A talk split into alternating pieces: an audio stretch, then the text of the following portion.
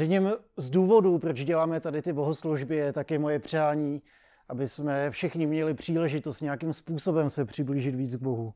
Věřím, že se s ním můžeme setkávat, a to jak ve zpěvu, tak v modlitbách, tak v kázání, tak v každé komponentě, a nejenom bohoslužby, ale celého našeho života. A moje přání sobě i vám je, aby jsme mohli udělat jeden krok blíž právě tady k tomu živému Bohu a vírou mu dali příležitost udělat něco skvělého v našich životech co nejdřív.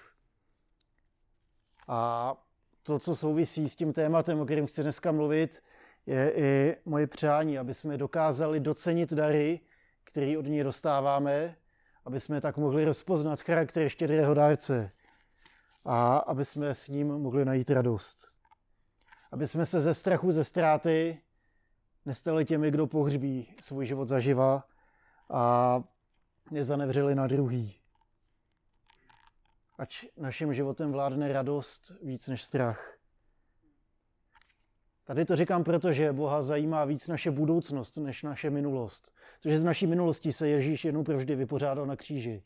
Ale do naší budoucnosti nám dává netušené možnosti, dává nám obrovský dary, dává nám Svatého Ducha, dává nám společenství církve a dává nám čas, který ještě je před náma, aby jsme mohli udělat něco úžasného. A aby tady to se mohlo stát, tak potřebujeme právě dělat ty kroky blíž a blíž k Bohu, protože věřím, že on nás může proměnit ve všechno, čím můžeme být. A proč to říkám? Když dokážeme docenit dary, které nám dává, tak najdeme radost v přítomnosti toho štědrého dárce. Když je nedoceníme, tak okrádáme sami sebe a můžeme zanevřít i na toho, kdo je dává. Nechápeme svého Pána a začneme pochybovat o jeho charakteru. A dneska budu mluvit o Božím království, a abych mohl mluvit o Božím království, protože je to něco obrovského, tak budu mluvit o obrovských penězích. Podíváme se do světa velkých peněz, podíváme se na Ježíšovo podobenství o hřivnách. Na příběh jednoho velkého investora, který svěřil třem manažerům značnou část svého majetku a je zvědavý na to, jak se popasují s tou investicí, kterou do nich vložil. Takže tady to k úvodu, já teď společně s váma přečtu ten text, je to z konce Matoušova evangelia z dvacáté páté kapitoly a jsou to verše čtrnáct až třicet. Za mnou to je a já tam už budu, tady. Je to, jako když si člověk při odchodu na cestu svolal své služebníky a svěřil jim svůj majetek. Jeden mu dal pět hřiven, dalšímu dvě a dalšímu jednu. Každému podle jeho schopností a odešel na cestu. Ten, který dostal pět hřiven, i hned šel, nechal je vydělávat a získal jiných pět. Podobně ten, který dostal dvě hřivny, získal zase jiné dvě. Ten, který dostal jednu, ale šel, zakopal ji v zemi, a tak ukryl peníze svého pána. Po dlouhé době se pán těch služebníků vrátil a účtoval s nimi. Když přistoupil ten, který dostal pět hřiven, přinesl dalších pět hřiven a řekl: Pane, dal jsi mi pět hřiven a podívej, získal jsem pět dalších. Jeho pán mu řekl: Výborně, dobrý a věrný služebníku. Byl jsi věrný v mále, svěřím ti mnoho. Sdílej radost svého pána. Potom přistoupil ten, který dostal dvě hřivny a řekl: Pane, dal jsi mi dvě hřivny a podívej, získal jsem další dvě. Jeho pán mu řekl: Výborně, dobrý a věrný služebníku. Byl jsi věrný v mále, svěřím ti mnoho. Sdílej radost svého pána. Potom přistoupil ten, který dostal jednu hřivnu a řekl: Pane, věděl jsem, že jsi přísný člověk, že sklízíš, kde jsi nezasel a sbíráš, kde jsi nerozsypal. A tak jsem odešel a ukryl tvou hřivnu v zemi, protože jsem se bál. Podívej, zde máš, co ti patří. Jeho pán mu odpověděl: Ty zlý a líný služebníku. Věděl jsi, že sklízím, kde jsem nezasel a sbírám, kde jsem nerozsypal. Měl jsi tedy dát mé peníze směnárníkům a já bych si po návratu vzal, co mi patří, i s úrokem. I s úrokem. Vezměte mu tu hřivnu a dejte ji tomu, kdo jich má deset. Každému, kdo má, bude totiž dáno a bude mít hojnost. ale tomu, kdo nemá, bude vzato i to, co má. A toho neužitečného služebníka vyhoďte do té venkovní tmy. Tam bude pláč a skřípění zubů.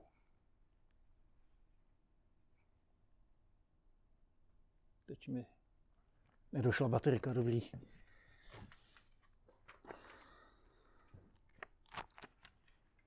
Končí to docela depresivně, že jo?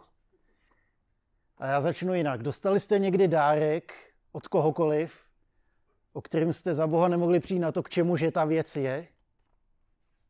Jestli jste dostali nebo dostala se vám pod ruku nějaká věc, o který jste vůbec netušili, k čemu to je?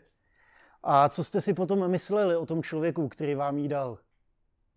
Jestli se poťouchle usmíval, že na to nemůžete přijít, anebo na vás nevěřícně koukal, jak to, že to nevíte? A co když vy jste tím dárcem a někdo nepochopí váš dárek? Co to dělá ve vztahu? Když ten dárek totiž umíme docenit, tak doceníme i štědrost toho dárce. Kdo nedokáže docenit dar, tak nedokáže docenit štědrost dárce a může to pochromat i jejich vztah. Může začít pochybovat jeho charakteru. Kdo nedokáže docenit dar, tak dává v sázku vztah se štědrým dárcem. A k tomu dárku, který možná nevíme, k čemu je, tak jsem našel krásnou ilustraci, takže já vám tady pustím. Sag mal, Papa, habe ich dich noch gar nicht gefragt. Wie kommst du eigentlich mit dem neuen iPad zurecht, was wir dir zum Geburtstag geschenkt haben? Gut. Mit den ganzen Apps kommst du klar? Was denn für Apps? Geh mal bitte einen Schritt zur Seite. So.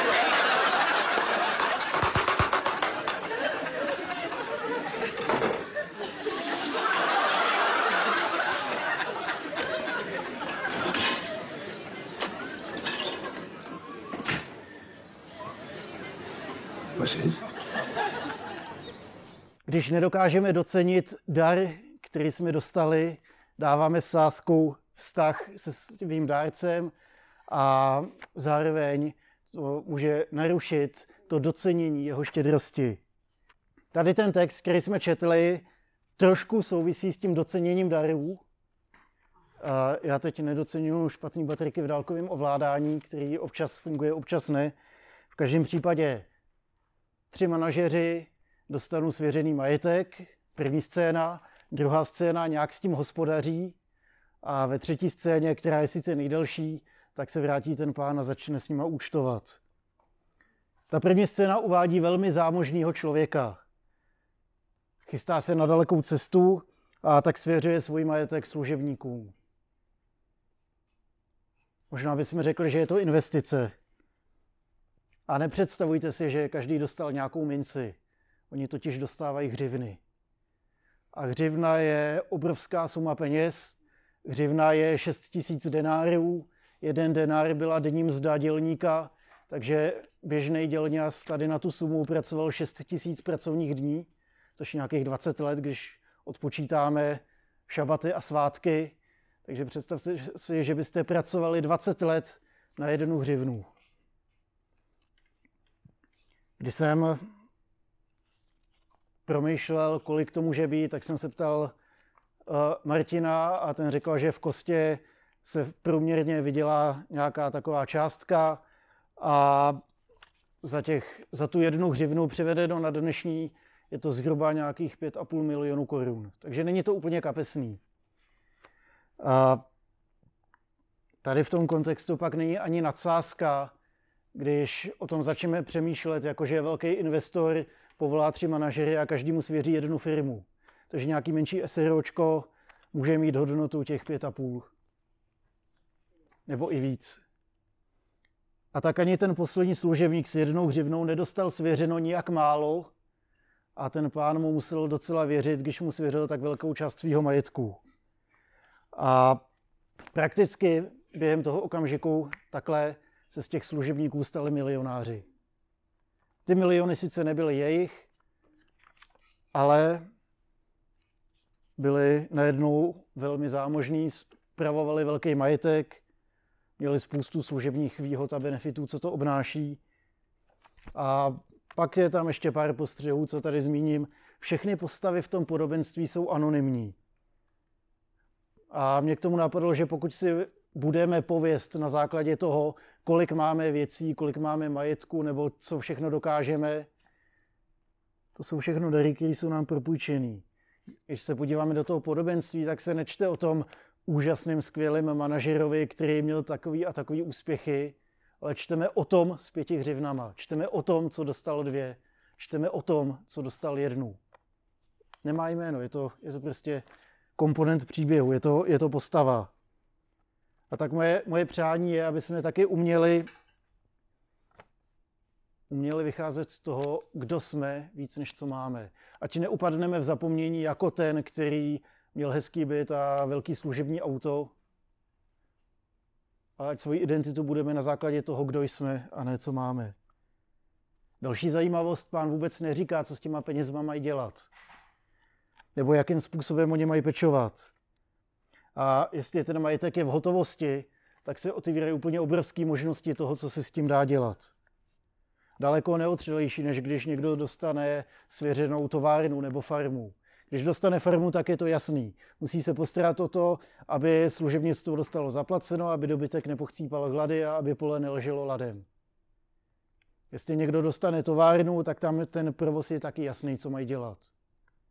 Jestli někdo dostane svěřený kapitál v hodnotě skoro dvacet milionů, tak má obrovské možnosti toho, co s tím může dělat. Jak se zachováme my, když je nám něco svěřeno, když nám někdo půjčí něco velkého? Co byste dělali, kdybyste vyhráli deset milionů? Dvě hřivny. Já si myslím, že jako křesťanům nám totiž taky vůbec není svěřeno málo. Je nám svěřeno evangelium, je nám svěřeno společenství církve, jsou nám svěřeny dary Ducha Svatého. Každý z nás má svou unikátní uh, historii, každý z nás má svou unikátní síť vztahů, každý z nás má jedinečný příběh a Pán Bůh tady s tím vším umí počítat. Hřivny můžou představovat taky tradice, které jsme si sebou přinesli, to, jakým způsobem věříme, to, jakým způsobem o víře přemýšlíme a jakým způsobem to předáváme dál. To všechno nám otevírá obrovské příležitosti toho, co můžeme v budoucnu dělat. A potom to důležitý, Pán rozděluje každému podle jeho schopností. Hledí na schopnosti a možnosti svých služebníků. Nedostanou víc, než nakolik stačí. Pro služebníky je důležité, aby se postarali o to, co každému bylo svěřeno. Pak přichází ta druhá scéna a tam už se dívá na hospodaření. Pán se vydal na daleké cesty a ta cesta mohla trvat několik týdnů, měsíců, možná i let. Ve starověku to cestování nebyla úplně bezpečná záležitost a nebylo jistý, kdy se vrátí. Jak se chopili svojí příležitosti? Dva se i hned dali do podnikání, investovali a měli stoprocentní zisk. To podobenství, pro jistotu možná, řekněme, neříká, jakým způsobem podnikali a do čeho investovali. Společně mají to, že dosáhnou stoprocentního zisku a tam, kde můžete ve finančním světě získat stoprocentní zisk, se pravděpodobně jedná o docela rizikové investice, možná ne až tak úplně košer investice, neřknuli hazard. Oba mají společný to, že majetek nešetří, ale vyždímají z toho maximum, co jde. Se všem riziky, který to obnáší, včetně toho, že Pán může o ten majetek přijít. Ten třetí služebník neví nic lepšího, než tu svoji hřivnu schovat do bezpečí. Zagrabatý. Ten svůj úkol pojal evidentně zcela jinak. Jeho prioritou je zabezpečit, chránit, aby to, co mu bylo svěřeno, mohl čistý a neporušený předat zpět. Otázkou zůstává, kdo z těch tří je nejmoudřejší. První dva služebníci rozumí svěřenému majetku jako investici, ten třetí to chápe jako poklad, který je třeba za každou cenu chránit. První dva služebníci se chápou peněz jako příležitosti, ten třetí se bojí o to, aby se o ten majetek nepřišlo. Jenže zamknout svěřený peníze do truhly a zakopat do země nebývá úplně nejlepší investice. Tím se totiž investice posílá k ledu.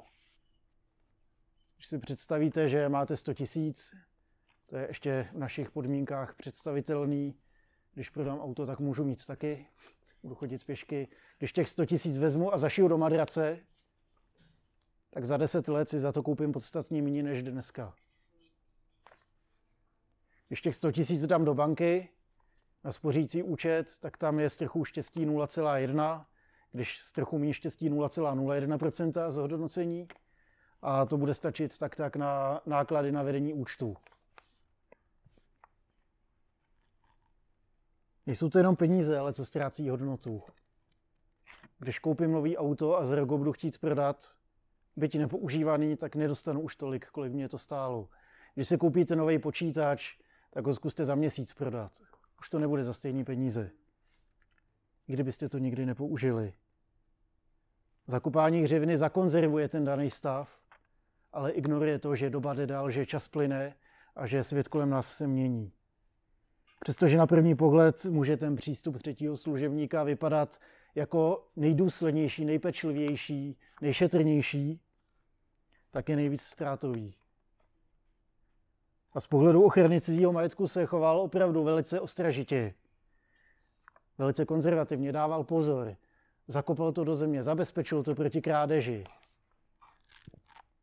Pečlivě uchovával svěřený poklad, aby se neporušil a neztratil. Ale vůbec s ním nic nepodnikl. A tím, že s ním nic nepodnikl, tak zároveň zamezil tomu, aby vzniklo něco nového. A pak přichází ta třetí scéna, kdy se vrátí pán z daleké cesty a začne účtovat. Poznámka o dlouhé době říká, že měli dost času na to podnikat, investovat, vydělávat. Měli dost času na to, aby to, co dělají, aby to stálo za to. Po velmi dlouhé době se pán vrátil. A v případě prvních dvou služebníků to opravdu stálo za to, protože přináší sto procent zisk. Pán má z jejich podnikatelského úspěchu radost a do své radosti taky zve svoje služebníky. Dobré a věrné, jak čteme, kteří byli věrní nad málem. A tady připomenu, že ten pán byl asi velmi zámožný, když o pěti hřivnách, na který dělník pracuje sto let, řekne, byl si věrný nad málem. Nevím, jestli já bych byl schopný říct, byl si věrný nad málem, když někomu svěřím třicet milionů. Žádný troškař to není.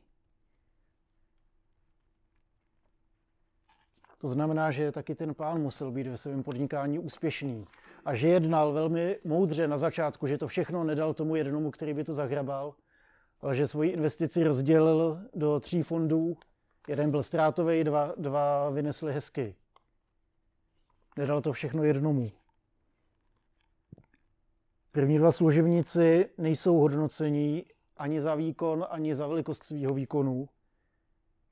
Důležité je to, že oni se svou hřivnou podnikali, že vzniklo něco nového. Jednali podle svých sil a jak velký ty síly byly, není důležitý, protože to nemá vliv. Tam důležitý, o čem ten pán mluví, ty jsi byl dobrý, ty jsi byl věrný a tak tě zvu do své radosti. Je tam radost. A ten třetí služebník oproti tomu tady to nenechá ani pána vyřknout. On hodnotí sám, on kalkuluje, kdo si co zaslouží. Označuje pána jako tvrdýho kapitalistu, když mu říká sklízíš, kde si nezasel, sbíráš, kde si nerozsypal, vezmi si zpět, co ti patří. Jinými slovy, už s tím nechci mít vůbec nic společného. Vezmi si to a já od toho dávám ruce pryč. Ten třetí služebník jedná na základě víry, nebo spíš nevíry. Nevěří totiž úsudku svého pána, že jeho síly stačí na spravování takhle velkého majetku. Možná nevěří ani tomu, že on to zvládne, a možná nevěří ani tomu, že ta hřivna zvládne něco změnit ve světě kolem něj. Zároveň jakoby říkal, ty si nezasloužíš víc peněz, než kolik jsi mi dal, protože jsi zlej a protože, protože sbíráš tam, kde jsi neinvestoval, sklízíš, kde jsi nezasel. Já se bojím, jak tebe, tak o ten poklad, aby, aby z toho náhodou nebylo víc, než zvládnu. Ten poslední svýho pána vítá jako svůj vlastní smrt. Ta taky sklízí, kde nezasela, sbírá, kde nerozsypala. On nejedná z nějaký úcty k rodinnému stříbru svého pána, jedná na základě strachu. A problém je v tom, nejenom, že se bojí o ten majetek, problém je v tom, že nepochopil, jaký je jeho úkol, a problém je to, že nepochopil, jaký je jeho pán, za koho ho považuje. Takže ten pán, když přišel, tak byl zvědavý, co, co novýho jste udělali. Já jsem vám tady něco nechal, tady jsem vám svěřil firmu, tady jsem vám svěřil hromadu peněz, tady jsem vám svěřil jako kus toho, kdo jsem, a mě teď zajímá, co jste, co jste s tím udělali. Není skvělý, když na nějakých výtvarných kroužkách nebo jakýchkoliv dáte dětem hromadu něčeho a za hodinu oni s tím udělají něco úžasného? Mě nezajímá, že za hodinu to vrátí nerozbalený z kufříku. Mě zajímá, jestli, jestli z toho umí něco uplácat, namalovat, vystřihnout, vyrobit. A tady to děti moje hrozně zajímá. Já pak teda hrozně nadávám, že jsou nastříhané kousky papíru a všeho možného všude po bytě a zašlapaná modelína do koberce a takovéhle věci.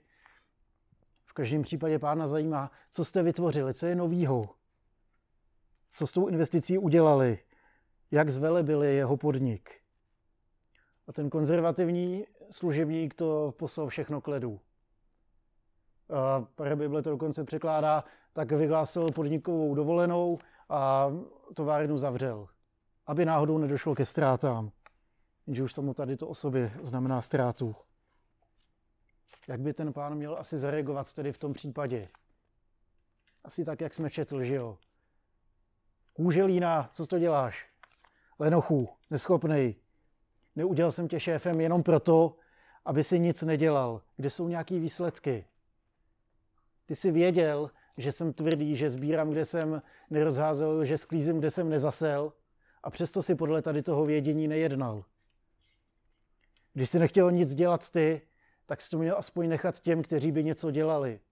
Měl jsi to aspoň hodit těm směnárníkům, abych měl aspoň ty úroky z toho. Půjčování na úroky je ve Starém zákoně zakázaný, tak je to samo o sobě zajímavá, zajímavý podobenství. V každém případě služebník nedostal víc, než nakolik stačily jeho schopnosti, ale on ty své schopnosti vůbec nepoužil. Svůj poklad zakopal a s ním pohřbil i svoji šanci. Nechtěl mít nic společného ani s pánem, ani s pokladem, který dostal, a jeho přání tedy bylo vyhověno. Všichni služebníci dostali svěřený čas a peníze. Měli čas k podnikání a díky hřivnám je obrovské příležitosti. A myslím si, že my na tom nejsme ani trošku jinak. Takže když tady tu metaforu uh, světa velkých peněz, ještě zajímavá poznámka, komu to bylo určený. Nebylo to náhodou určený velmi bohatým lidem tady to podobenství, že se tam píše o takových penězích. Nejvíc příběhů o králích a boháčích, ale jsou mezi prostými lidmi. Krále nezajímají příběhy o jiném králi nebo o vele úspěšném podnikateli a o boháči, co on to všechno má. Mezi, mezi obyčejnými lidmi klují tady ty příběhy a Ježíš tady to říkal svým učeníkům. To nebyly žádný velký boháči. To byli prostí dělníci, rybáři a, a tak dále. Boháčů tam bylo poskromnu. Takže když tady ty příběhy o světě velkých peněz převedeme do naší reality a do našeho následování Ježíše, co to pro nás znamená? Jak pečujeme my o hřivny, které nám byly svěřeny? Takže jsem přesvědčený o tom, že každý dostal svěřený nějaký talent, nějaký nadání, něco, co ho baví. Každý z nás má svůj jedinečný příběh, každý z nás má jedinečný okruh lidí, který nikdy není stejný s druhým člověkem, může se to hodně překrývat, ale nikdy nemáme úplně totožný okruh lidí, se kterým se scházíme. Každému z nás je nějakým způsobem zvěstována víra, každý z nás nějakým způsobem má nějaký touhy a přání. Jak tady s těma hřivnama pracujeme? Do čeho je investujeme? Do koho je investujeme? Takže si myslím, že tady je právě to, co ty hřivny můžou znamenat. Je-li to láska, tak tu, když pohřbíte, tak přijdete i o to málo, co máte. Když se o ní podělíte, když ji investujete, tak dostanete mnohem víc. A v mém případě to právě, když si vzpomenu před zhruba patnácti lety, kdy jsem uvěřil, tak to byla právě láska lidí, láska křesťanů, čas, naslouchání, zvěstování evangelia, co zasáhlo do mýho příběhu. To byla hřivna, kterou investovali do mě. Kdyby to neudělali, asi bych tady nebyl a nikdo z vás by tady neseděl. Bůh může udělat velké věci. A možná je to právě vaše hřivna, která se může zúročit stonásobně, tisícinásobně, kdo ví. Možná je to jediný laskavý slovo, jeden úsměv, jeden dobrý skutek, jeden projev toho, že vám na druhém člověku záleží, co může totálně změnit život druhého člověka. A možná nejenom jednoho. A my máme svobodu rozhodnutí, jestli tady tu šanci pohřbíme, zakopeme do země a nebudeme na to radši šahat, že co kdyby jsme se náhodou spálili, a nebo jestli tu hřivnu investujeme a pak budeme koukat, co se děje. Shakespeareův Otelo se podobně rozhodoval právě s tou možností volby. Jen na nás to je, jací jsme, jestli takový nebo makový. Naše tělo je zahrada a naše vůle zahradníkem. A tak, ať už chceme nasít hruchavek nebo pěstovat salát, vysázet izop nebo vyplet dymián, mít jí celou na jeden nebo rozdělenou na více druhů zelin, ať už z ní zanedbáním uděláme úhor nebo vzděláváním Eden, vždycky síla k tomu a pořádající moc i v naší vůli. Takhle mluvil Jago ve třetím dějství v Otelovi.